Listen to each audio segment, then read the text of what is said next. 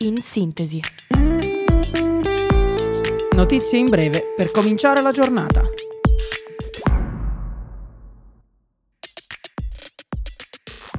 Buongiorno a tutti, sono Massimo e questo è In Sintesi, il podcast di Radio Yulma dedicato alle notizie del giorno. A Milano un vasto incendio è in corso nel centro della città causato dall'esplosione di un furgone parcheggiato in strada. La polizia locale riferisce che le bombole di ossigeno a bordo del veicolo o di un'auto adiacente hanno causato l'esplosione, coinvolgendo in tutto cinque veicoli parcheggiati. A causa dell'incendio un edificio e una scuola materna sono stati evacuati e i carabinieri sono sul posto. C'è un ferito con ustioni alla mano. Nonostante i tentativi di mediare un cessate il fuoco tra Israele e la Palestina, i razzi continuano a essere lanciati da Gaza su Israele, mentre l'aviazione israeliana continua a colpire obiettivi della Jihad della Striscia. Israele ha eliminato altri leader militari della Jihad e ha dato istruzioni all'esercito di prepararsi per ulteriori operazioni. Una delegazione proveniente dall'Egitto sta arrivando per discutere una possibile tregua, ma gli sforzi di mediazione del Cairo per un cessate il fuoco sono stati finora infruttuosi. Si sono registrati morti e feriti da entrambe le parti. Il Consiglio dei Ministri italiano ha autorizzato l'attuazione di un emendamento per sbloccare seicentosessanta milioni di euro destinati agli alloggi universitari.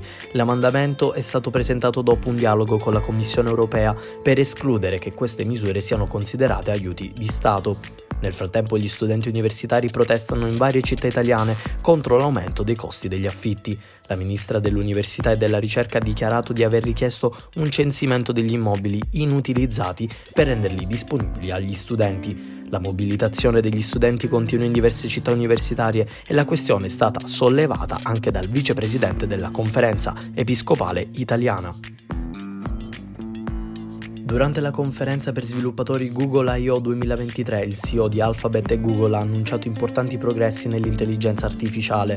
Google ha presentato la Search Generative Experience, che offre un'esperienza più visuale e interattiva con risposte dinamiche alle domande degli utenti. La piattaforma ha anche mostrato i progressi di Bard, un'intelligenza artificiale simile a ChatGPT, che si sta espandendo in centottanta paesi e integrandosi con servizi di terze parti. Inoltre è stata presentata Palm due, la nuova generazione del modello di linguaggio che supporterà i progetti futuri di intelligenza artificiale di Google. Altri annunci riguardano il Pixel Fold, il primo smartphone pieghevole di Google, il Pixel sette a e il Pixel Tablet, insieme al Charging Speaker Dock.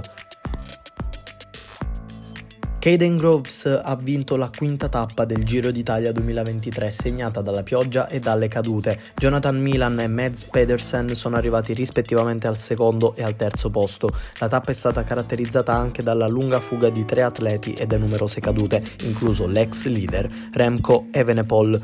Groves ha dichiarato di aver avuto problemi tecnici ma si è rimesso in gioco e ha espresso la sua felicità per la vittoria nella corsa che ha preparato da novembre. L'Università Yulma e Lila hanno organizzato una Summer School virtuale sulla storia, società e sostenibilità del cacao. Il programma prevede quattro incontri online con esperti internazionali che si svolgeranno dal tredici giugno al quattro luglio. Il primo incontro si concentrerà sulla dimensione storica del cacao, seguito da discussioni sulle dinamiche sociali legate alla produzione di cacao e al ruolo femminile. Successivamente verrà affrontata la sostenibilità ambientale e le filiere solidali e infine si parlerà della la sostenibilità economica delle produzioni. Gli incontri saranno disponibili sulla piattaforma virtuale Yulm Flow su YouTube. Queste erano le notizie del giorno, al prossimo appuntamento con In Sintesi vi auguro un buon fine settimana e un buon proseguimento di giornata.